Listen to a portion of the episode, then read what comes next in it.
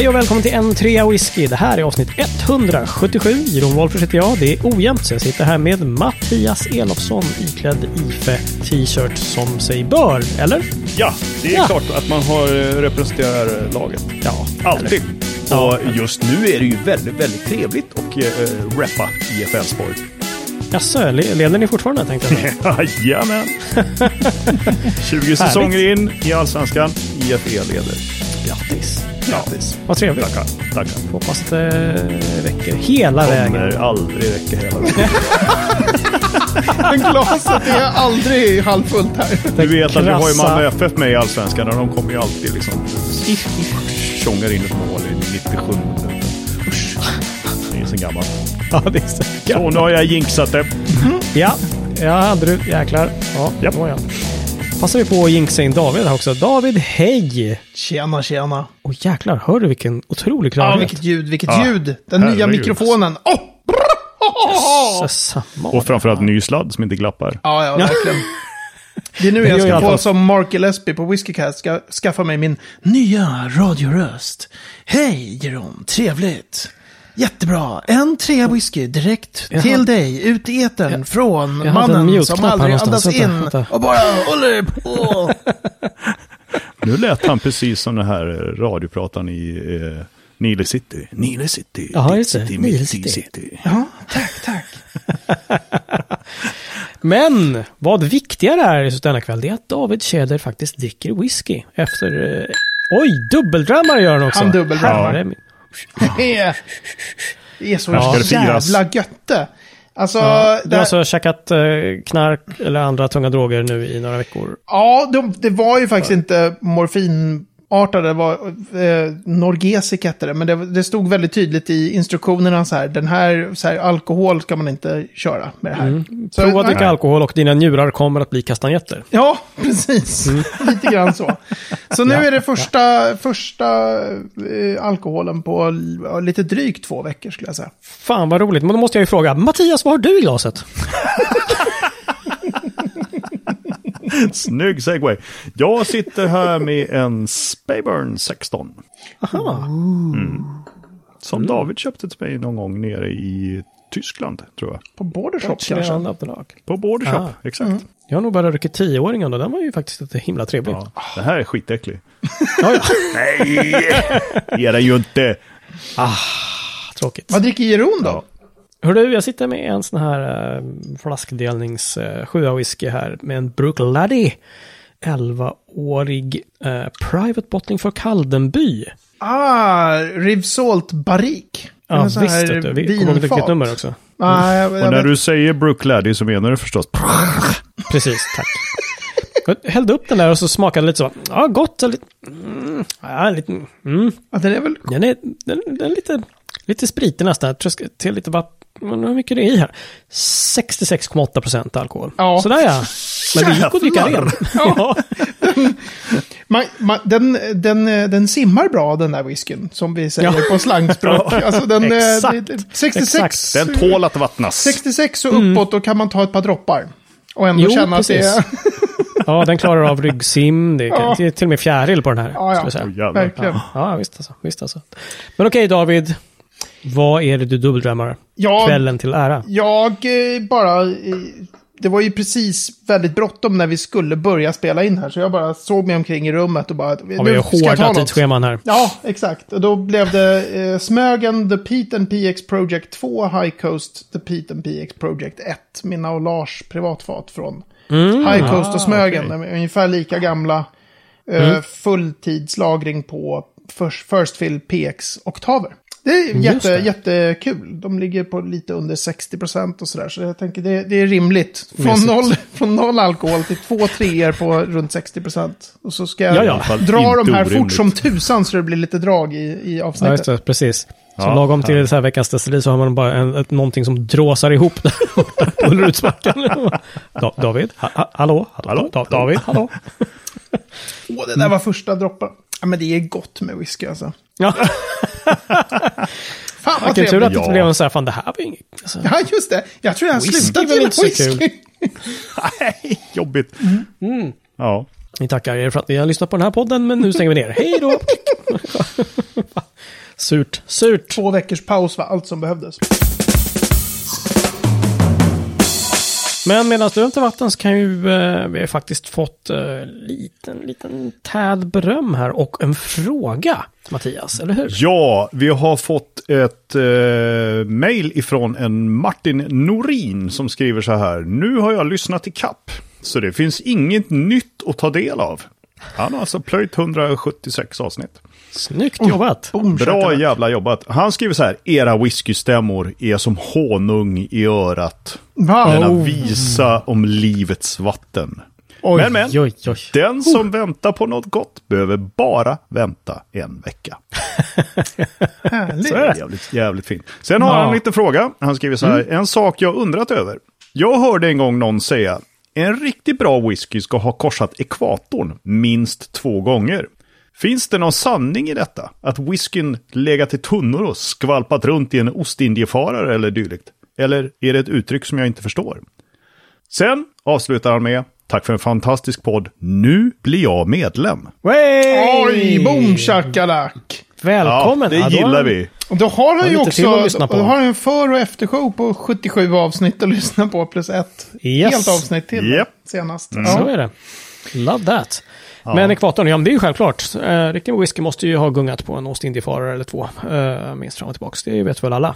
Eller? Alltså jag, jag är som ett levande frågetecken. Jag vet som historiker, som höll på dessutom med studier av manlighet och föreställningar om manlighet, så har jag läst en hel del om dem. ehm, alltså att det fanns speciella ritualer som man utsatte sjömän för. Första gången de korsade ekvatorn så fanns det väldigt speciella... Kölhalning. Ja, men det var massa så här oerhört... Det, fanns ett helt system för vad man skulle göra och det var en, en stor grej varje gång. Någon korsar ekvatorn för första gången liksom. Men whisky och ekvatorn... Här är jag, jag, jag, säger som i Gross Point Blank. I've drawn a complete blank. Vad säger ni? Den enda referens jag kan göra på att passera ekvatorn, det är ju den här norska akvaviten. Uh, Leutens uh, linjeakvavit. Just Som det. faktiskt har som... eh, ja, de skriver i alla fall att den ska passera ekvatorn. Ja, den ska ju dit och sen hem igen. Så två gånger är väl rimligt i alla fall. Hur sant det här är längre, det vet jag tusan. Men uh, åtminstone ursprungligen så har de haft det som sin gimmick. Det vore Det låter ju lite orimligt med tanke på att alltså, Skottland Ja. ligger ju ganska långt norr Mm. om ekvatorn. Ja, det får man ju lugnt säga. Det som blir in, nu med, med de skotska whiskyreglerna blir det ju på ett annat sätt förstås. För nu måste ju all, den måste all, eh, all lagring måste ske i Skottland, sen slutar det vara scotch. Men så har det ju inte alltid Men sett om ut. det är ett skotskt fartyg? Ja, Nej. Men däremot så tror jag att det vore ju, det är ju ett ballt eh, experiment. om man Mm, tänker sig att man gör det med inte scotch. Alltså om Mm. just High Coast eller Mackmyra eller Smögen eller de här liksom andra skulle Mm. säga, men vi fyller 10 bourbon barrels som vi skickar med just någon segelbåt som ju kryssar mycket. Ja, liksom. ja, just det. Det vore Mm, lite ja, ballt att, säga att ja, men det är väldigt blöt luft antar jag att det är också på, till havs. Mm, Mycket ja, det. faten rullar lite liksom. Det skulle väl vara Ja. en ball. Det låter som Ardbeg här. Gräva Ja, ner ett förlåt. fat i Ja, lite, och göra en NFT av det liksom. Ja. Bra NFT där. Förlåt, jag, jag sa fel. Lysholm linje akvavit. Matured at sea in oak cherry casks twice across the equator. Står det på etiketten på Aha. Systembolaget. Det, Sen känns tar- som, det där känns som att det var den han frågade om nästan två Ja, men gånger eller över hur? datorn. Verkligen. Och då, men då är det ju liksom så här. Är det verkligen ekonomiskt hållbart när de tar 295 spänn för en- ett helrör? Liksom? Ja. Det var en stor tankbåt kanske som... eh, Kan Och akvavit. Alltså det är en eklagrad akvavit då. Mm, Ja. they say. Exakt. ja, precis. Man blir lite så här, they Ah, say, det eller hur? Ja, Ja. Really? Men apropå det du sa där, eh, David. Det här, det här kommer vi kanske inte så mycket längre med. eh, med men, men, men om det är någon som vet mer, hör av er. Det är ju superspännande. men visst. jag åkte, åkte på, jag följer den här Ostindiefararen, på tal om det, Göteborg, den här nybyggda. Mm. Mm. Och den har ju tydligen, i, i Biscayabukten så var det en, en segelbåt med fransmän som tappade rodret eller liknande. De, de kunde inte navigera, de kunde inte ta sig vidare liksom. Så de ropade Nej. på hjälp. Ja. Och närmast då, eh, det var ju Ostindiefararen Göteborg. Som då inte då bara har segel, utan de har ju några feta dieslar liksom för att kunna navigera liksom, även i hamnar och så vidare. Men den dök upp liksom på horisonten och bara hej hej vi kommer snart här. och kastade liksom ut en tross och en lina och bara okej, hugg i här så boxerar vi. Man kan ju tänka sig vad de, om de tittade på sin akvavit eller Ja, ja, vilka- verkligen. Ja, vad heter det? Eller Gud, någonting, vad vad de galet. druckit och bara oj då, vad i hela helskotta är det här liksom? Vad är det lugnt, vi slänger en tamp här hörni. Helt fantastiskt. Ja, Underbart. inte mer pastiss den här resan liksom. Men alltså, har inte, det borde finnas rom-stories också. För de, det är ju också per definition så när det skulle exporteras till Europa. Att det liksom ligger en bit ifrån. Alltså i, på något sätt den europeiska marknaden när vi har fått smaka skotsk whisky historiskt så har den ju inte varit ute och åkt över världshaven. Men rom känns ju som att de borde kunna ha en del sådana där snygga marknadsföringsstories om de rullande vågorna. Ja, jag Ja, har ju visst. en eh, före detta granne som jag är lite ytligt bekant med. Han är ju en sån riktig romnörd. Och han berättade en gång att han hade köpt någon sån här very rare bottle. Och den hade då typ fraktats med häst och vagn ifrån destilleriet till hamnen och sen åkt båt.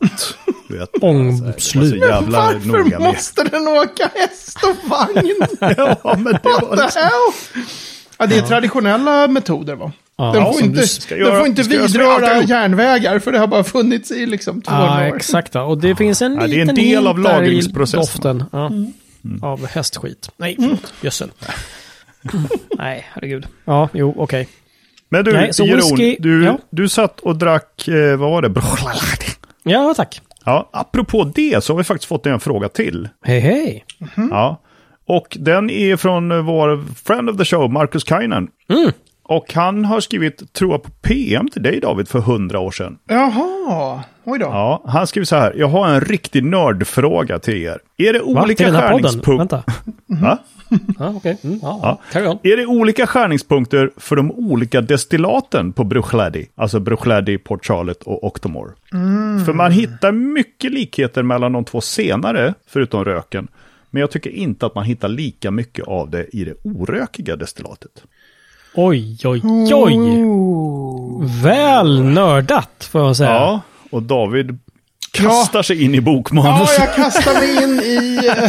nu ska vi se här vad vi kan få. Du såg det på hans blick på något sätt. Ja, men så här, det lite var- så här det- Härjade, försvinner jagade, liksom. Davids blick från kameran och bara... Han Ja, nu är han inne i datorn här och röjer. Alltså det, det enda Han jag... har inte det i huvudet alltså. Nej, jag har ju inte det. Och det värsta är att den enda, jag har ju, eh, jag har en eh, Excel-fil med över... Med skärningspunkter. med, ja, med skärningspunkter för ungefär 100 destillat givetvis. På riktigt? Yes, På indeed. riktigt. Och där har jag bara Oh. Bruchladich går on spirit som det heter, alltså från försprit till spriten vid 71 procents alkoholstyrka och skär mot eftersprit vid 62. Och det säger ju nästan sig självt att det de måste skära senare vid, på Port Charlotte och Octomore. Alltså, Port Charlotte är ju så brutalt rökig. Och då måste man ner åtminstone till 60. Kanske Ah, okej. 59, 58 till och med om man vill ha riktig skit. Men eh, runt 60 brukar de rökiga vara. Uppåt 62 kan de inte skära på sina rökiga destillat. Men jag har inte... Jag har inte siffrorna! Vad fan! Nej. Ja, ni du förstår, boken Marcus, kan är inte ju- bli klar. Du. Jag måste ju skaffa de här det, det finns ju en bok som heter, eh, vad heter han, Jeffords? Skärningspunkter du minns. Ja! det är min nästa bok. ja. Skärningspunkter vi minns. Nej men vad heter den? Jeffords någonting, Pete Smoke and Spirit. Jag tittar på den i detta nu. Där Ah. står den ju i bokhyllan. Ska, det- Resten av det här avsnittet går ut på att jag mumlar för jag står och bläddrar som fan i den. Jag letar efter Port Charlottes och eh, Octomores skärningspunkter. Skärningspunkter. Bara, bara, bara, bara, bara. Ja, precis. Bra fråga, Marcus. minns, Jäklar. alltså. Ja, ja. Men det är intressant det han säger med, med alltså att det finns släktskap, tyckte han. Så var det va? Mhm.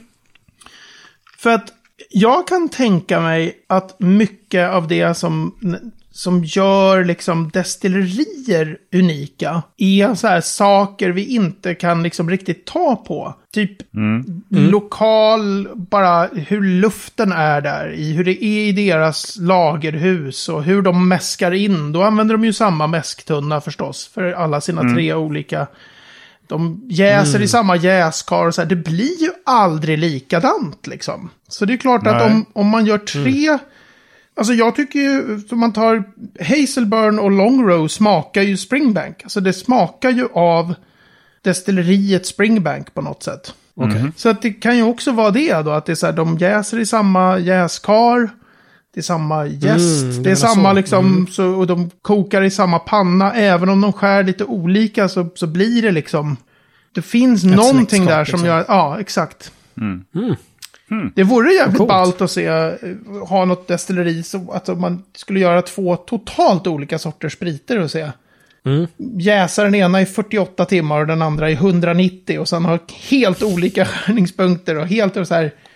Ja. Ja, ja det precis. Hur, hur, hur ingenting- olika kan de bli liksom? Ja, förmodligen väldigt olika om, om det är det man vill liksom. Ja, men precis. jag kan Ja, tänka mig bara- att sånt spelar in där för... ja, Coolt. Ah, lysande fråga, Marcus. Det tycker jag. Absolut. Behöver utmana honom lite mer, David. Där, jag. Ja, nu måste jag kolla upp det lite där. lätt. alltså. Ja. Det är alltid bra att hitta hål i, i bokmanus, eller vad säger du Mattias? Jag säger inget, så har jag inget sagt.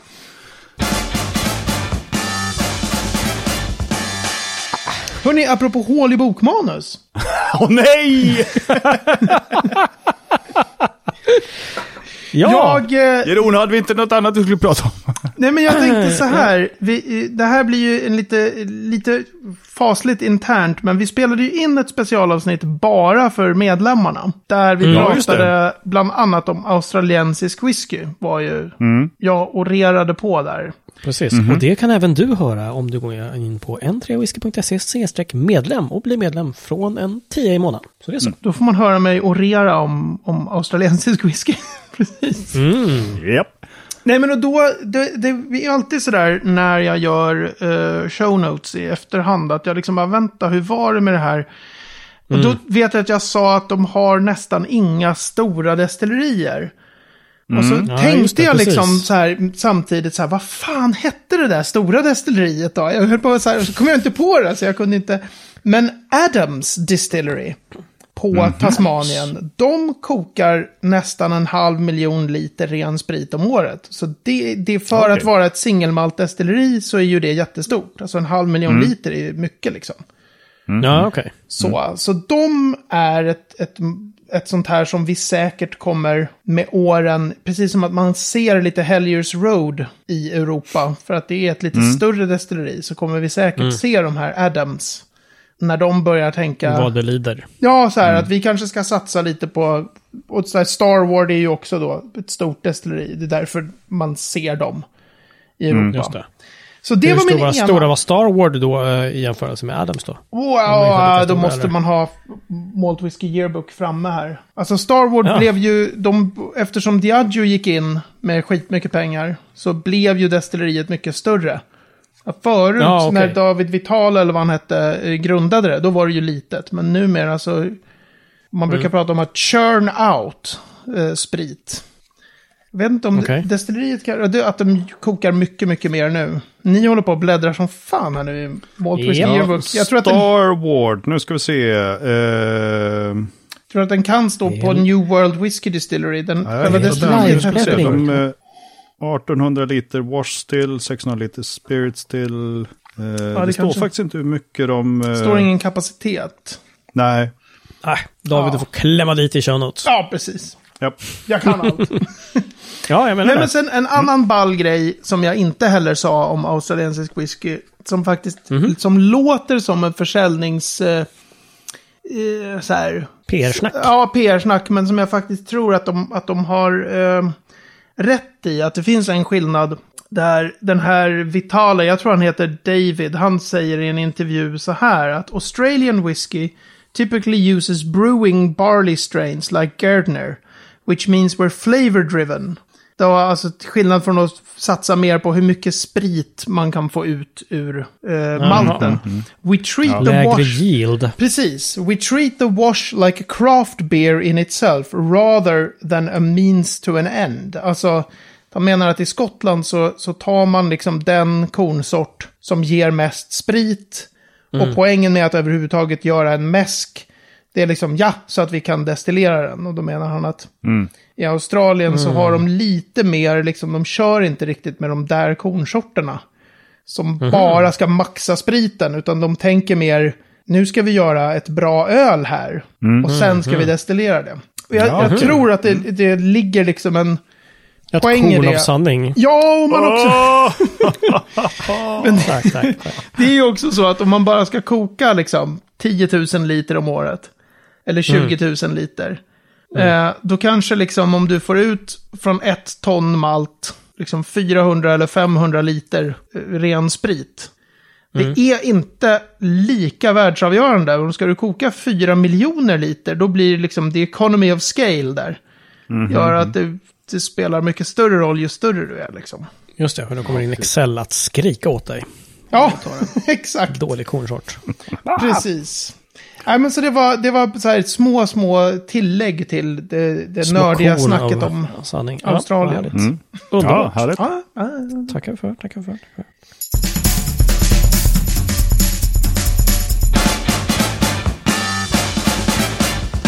Det är dags för veckans destilleri 12 tums remix och här snackar vi om ingen annat destilleri än Mattias. Aberfeldy. Yeah! Eller Och här vill jag Aberfeldy. nästan- Ab- Aber- Aberfeldy. Här vill jag nästan börja bakifrån tänkte jag säga. För att det som slog mig just när jag såg den eh, är att snygga flaskor, tycker jag. Ja, Ja, väldigt snygga, ja. snygga flaskor. Så här, klassiska kanske. Ja, ganska klassisk. Alltså den är ju lite, lite kort och tjock. Eh, lite, eh, lite stabbig liksom hals på. Men alltså etiketten.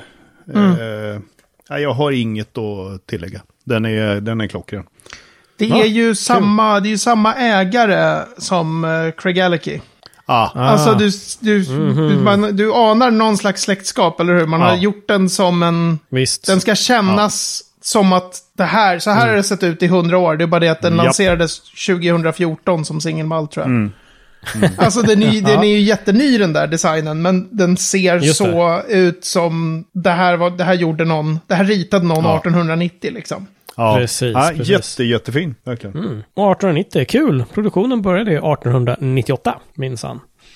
På Ja. Just det. Och plats eh, Southern Highlands. Och eh, kapacitet 3,4 miljoner liter. Det är eh, enligt australiensiska mått mätt jättemycket. Ja, precis. det är väl, eh, det, ja, och även om man skulle bygga ett destilleri i Sverige som inte är Absolut Vodka-destilleriet, liksom. Om man skulle bygga ett whiskydestilleri i Sverige och koka de mängderna så vore man ju skogstokig. Det är fruktansvärt mycket sprit, men det är helt Och normalt sen är det väl storlek för Skottland. Just Sen är det väl så att mycket av det där går in till deras egna blend. Ja, just det. Alltså Ja, men exakt, Dewar, det är det, är ju, det är ju John Dewar and Sons som äger. Och John Ja, Dewar precis. Sons i sin tur ägs av Bacardi. Ah, så att det är okej. Bacardi som är... Men det coola med, med den, jag vet inte riktigt hur mycket jag vågar bara nörda loss big time här, men det är så här. John Dewar and it, man. Sons eh, är ju exempel på sådana här blendinghus, blendingföretag, som växer fram på sent 1800-tal. Och de bygger, eh, jag tror att man säger Aberfeldy, men jag säger alltid Aberfeldy, men jag tror att det är Aberfeldy på det här. Ja, enligt Ingvar Rönde här så är det Aberfeldy. Ja, precis. Aberfeldy. Eh, Men det som, blir, det som är så spännande historiskt med de här, alltså de, de skapar sig blended, de här Johnny Walker och Dewar och Buchanans och alla de här liksom. White label. Ja. De behöver sprit. De, från början så köper de bara sprit från andra företag. Och sen kommer de på att det är smartare om vi kokar vår egen sprit till våra egna blended. Mm, Liksom. ja, visst. Så de grundar ju massa destillerier. Så det är därför du har alla de här destillerierna som kommer på 1890-talet. Craigellachie är ju också, det är ju lite tid, 1891. Ah, okej. Och också så här John Dewar, så här, de, det går så jävla bra för dem att sälja sina blended. Så vad ska de göra om vi måste ha mer sprit? Vi bygger våra egna destillerier, det blir billigare för oss i det långa loppet. Så att Ja, wow. många sådana här destillerier existerar ju nu som underbara singelmalter. Bara för att folk köpte så sjukt mycket blended. Att Ja, de här företagen blev pissrika. Tillräckligt rika för att kunna säga, vadå, nej men bygg ett nytt destilleri. Det är, Jaha, what, det är no sweat of our back liksom. Och bara smacka upp ett destilleri och vi kan inte använda spriten förrän som sju, åtta år ändå. Men det är lugnt. Just det. Så att det, det är så många sådana där destillerier som, som bara Mm. finns på grund av, egentligen i förlängningen på grund av att eh, Coffee kom på att man kunde koka skitbillig sprit i kolonnpannor. Jättemycket. Ja. Just det. Och någon kom på, fan det här måste vi blanda ut. Då måste vi ha mer malt. Bygg destillerier. Ja, just det. Ja, ja det Kan blev man- en lång, men jag tycker det är lite Ja. ballt. Men David, Ja. kan man tacka den här utgivningsserien Flora and Fauna för att eh, vi har Aberfeldy i singelmalt? Alltså, jag, nej, tycker nog inte det. Den att de, fanns de ju gavs ju ut and Fauna. ja. 1991, det var ju liksom deras första officiella buteljering. Ja, just det. Mm. Japp. Och då var det ju United Distillers, alltså Mm. DCL fast deras under United Distillers som gav ut det. Mm. Så vi, visst att, det- att så här, man har nog inte kanske Flora and Fauna men hela, hela singelmalt-racet liksom. Att det Mm. var så, har varit så stort och att man tjänar så bra med pengar på att sälja sin sprit som singelmalt. Mm. Ehm, men jag vet inte hur länge de var. När såldes det av? Det såldes väl av när Diageo 98 skulle... så var det Bacardi som köpte. Ja, just det. De var tvungna, de fick inte ha kvar John Dewar Sons, tror jag, Diageo, när det skulle bildas liksom. Typ okej. både amerikanska och även inom EU så var man så här, ni får för stor... Ni, får, ni kommer äga för mycket om ni slår ihop um, Ah. Grand Metropolitan och Guinness. Ni måste sälja loss det här lilla skräpföretaget John Dewar Sons. Fem destillerier och Dewars eh, och flera andra blender då. Det är ju ett skitstort företag. Ja, ja. Mm, Så de fick okej, sälja. yes. Och, men jag tror att... Och då hade ju de ganska länge de här destillerierna utan att egentligen lansera dem. Och det kom ju någon gång där, 2014, 15 någonting. Då kom ju alla deras. Som då hette The Last Great Malts of Scotland. Oh, Det tog de bort ja. sen som över paraply. Det tycker jag var synd. Jag tyckte det var lite mäktig. Ja, det var... Det var... Alltså att det, är nog, det är nog att Bacardi liksom köpte företaget. Så att det inte, det hade nog Mm. inte varit lika profilerat om det hade fått vara kvar under Diageo. Då hade det liksom bara varit som ytterligare ett av alla matardestilleri, dussintals. Ja, precis. Ja. För det där var ju roligt. De köpte ju eh, 98 då, köpte Bacardi. Eh, från Dia- Diageo. Och eh, 2000 så öppnade de ett Visitor Center. Eh, Mm. Det måste ju också varit så här hyfsat tidigt ändå. Eller ish. ish. Ja, någorlunda liksom. De tänkte, Mm. där, det hade ju absolut inte hänt om Diageo hade fortsatt vara. Nej, men Nej. precis. Och sen som, som, som du säger, va, 2014, the whole range is revamped. And Just det. 18 year old for duty free is released. Mm. Och apropå eh, deras Visitor Center, eh, det anses ju som att vara ett av världens bästa det? Visitor Center in the industry. Åh fan. Dewar's World of Whiskey. Jaha, ligger det Mm. på Aberfeldy alltså? Det här är ju någonting Ja, man får tänka på när man ska, när man ska välja ställen att åka till. När man Just ska till Skottland. Just det, så är det ja. Mhm. Jaha, Nice det är it. där de har den. Men du David. Ja. hur, eh, har du smakat några Aberfeldy? Är det rökigt eller? Det är inte rökigt. det är, alltså jag tyckte ju av de här olika, mm, när de släppte de där The Last Great Malts. Så Mm. då, för mig var ju liksom Craigellachie, slog ju ut allt. Det Mm. är ju liksom kanske den singelmalten som de släppte som är så att säga for the seasoned malt whisky drinker. Det är ingen nybörjar-whisky precis. Nej, Sånt som man tycker är kul om man har provat mycket whisky. Men efter det så jag minns de där Aberfeldy som bra. Lite Ja. snällare men fortfarande att, att det finns lite kraft i dem. Liksom. Det, är inte, det är inte viskande försiktigt men, men det är inte Nej. alls lika vrålerigt som, som Craig Araki. Craig Alke. Men jag, så jag har en väldigt så här vag uppfattning eh, om, om Aberfeldy. Jag får titta på sample-lådan här. Det är samma sak varje gång, eller hur? Och så ska jag alltid liksom. liksom. bara hinna prova asmycket. Exakt, exakt. Ja. Ja, det är Jaha, inget, det är inget men- destilleri jag kan jättebra, det kan jag inte påstå. Nej, men vi snackar core range på 12, 16 och 21. Mm. Och eh, det finns en 15 också som är på rödvinsfat. Ja, den har jag smakat. 18-åring Den på- minns jag som att jag gillade. Nu när du sa Aha. det här 15 och rödvinsfat, det kände jag igen. Mm. Mm. Från... De har också en 18-åring på rödvinsfat. Just det. Och en 40-åring. Ja, den. Ja, den. Den får Precis. man, den får man, eh, den får man eh, fylla själv på destilleriet. Ja, exakt. Mm, Och, och, okej. och det kostar bara ena lungan och vänsterarmen typ. Ja, Det är fan värt. Alltså allt sån där whisky, numera så här, all whisky över 21 år gammal har ju blivit så helt sjukt dyr. Ja. Liksom, sådär så att man, ja, det finns en 40-åring att fylla på destilleriet. Ja, grattis till det ni, eh, liksom. Som, ja. ni med många armar och ni, njurar och ni, med, ni med några extra armar kan ju liksom åka dit och fylla den då. Ja, Det är precis. bara bläckfiskar som har råd att fylla den där. Ja, men exakt, exakt. Fasen också. Ja.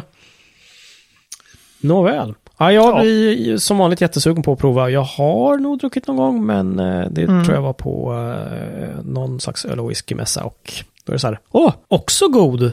Liksom, som man, och sen så går man vidare. Det är ju lurigt tycker jag när man tänker på sånt här, sånt som man gillar när man är på en whiskymässa. För det brukar ju tendera att vara whiskys som smakar mycket. Ja, och ibland så finns, jag tycker ju till exempel att Alt More då, som är ytterligare en av de här, i John Dewar Sons. Det finns en, en 12-åring, Alt More, Okej, som är bara lagrad på bourbonfat. Och som är så här, det gillar inte du. Alltså, den är så jävla bra. Den är så... Alltså man snackar om det är ju så här standard whisky. Men jag tror att om Ja. jag vore på liksom ett, ett whisky-event. Man har provat, man går runt och provar jättemycket. Då tror jag att den skulle vara så här. Riskera att inte märkas så mycket. Nej, men eller hur? Det finns ju Nej, men liksom, det finns ju en stor poäng med, med whisky med, med så här, som är lite försiktig. Visst. Men med stor komplexitet. Men det kanske inte är den man märker. För att man har precis Nej. dragit liksom en så här oberoende buteljering på 57% med Lafroig. Och så, sen är det så här, ja, sen smakar allt vatten liksom. Ja, Det här var ingen god. Nej, men, Ja, men precis. Nej. Nej, men faktiskt, just så här, om du går dit, om du går till den montern först och smakar Mm. den här liksom, lite milda, så, ah, det här var gott, liksom, kul. Ja, men det är den första och, och sen så går man vidare och, och dricker röjigare saker. Liksom. Ja, Det är klart att kommer du dit sist då så är det ja, ja, då känns det som ingenting. Liksom. water. Ja, nej, men tack för det. Med en rund fin flaska så rundar vi av alltså, eller är det så vi gör? Jajamän. Ja. På n3whisky.se 177 kan du läsa Davids fylliga show notes som eh, med kastar dig vidare i whisky-universum. Wow, där. Ja, som fan. Tagen, tagen själv alltså. På facebook.com whisky kan du komma i kontakt med oss. Gör gärna det. Gilla det. Eh, maila går också bra. Hej whisky.se Och sen om man går in på 3whisky.se 177 längst ner där finns det en liten sån här orange mm, thingamaha som man kan prata in sin fråga eller sin hälsning på. Gör gärna det. Det är rätt roligt. Det är inte så ofta som folk gör det. Jag tar snart bort den. Ja. Det är, inte, det är inte en enorm, det är liksom inte en stampede of Buffalo som störtar Nej. till den där knappen. Nej. inte den ens- finns där. Den finns där. Jajamän. Pro prova den, den är rolig. Eh, på n3whisky.se medlem så kan du eh, prenumerera på ett extra långt avsnitt varje vecka. Får en för och efter show också. Från 10 spänn i månaden. Värt, säger jag. Sjukt värt. Sjukt värt. Ja, jag, ja sjukt värt. Ja, härligt att se er. David, Mattias, vi syns om en vecka. Ha det bra nu. Ciao! Ciao, ciao. Hej. Hej!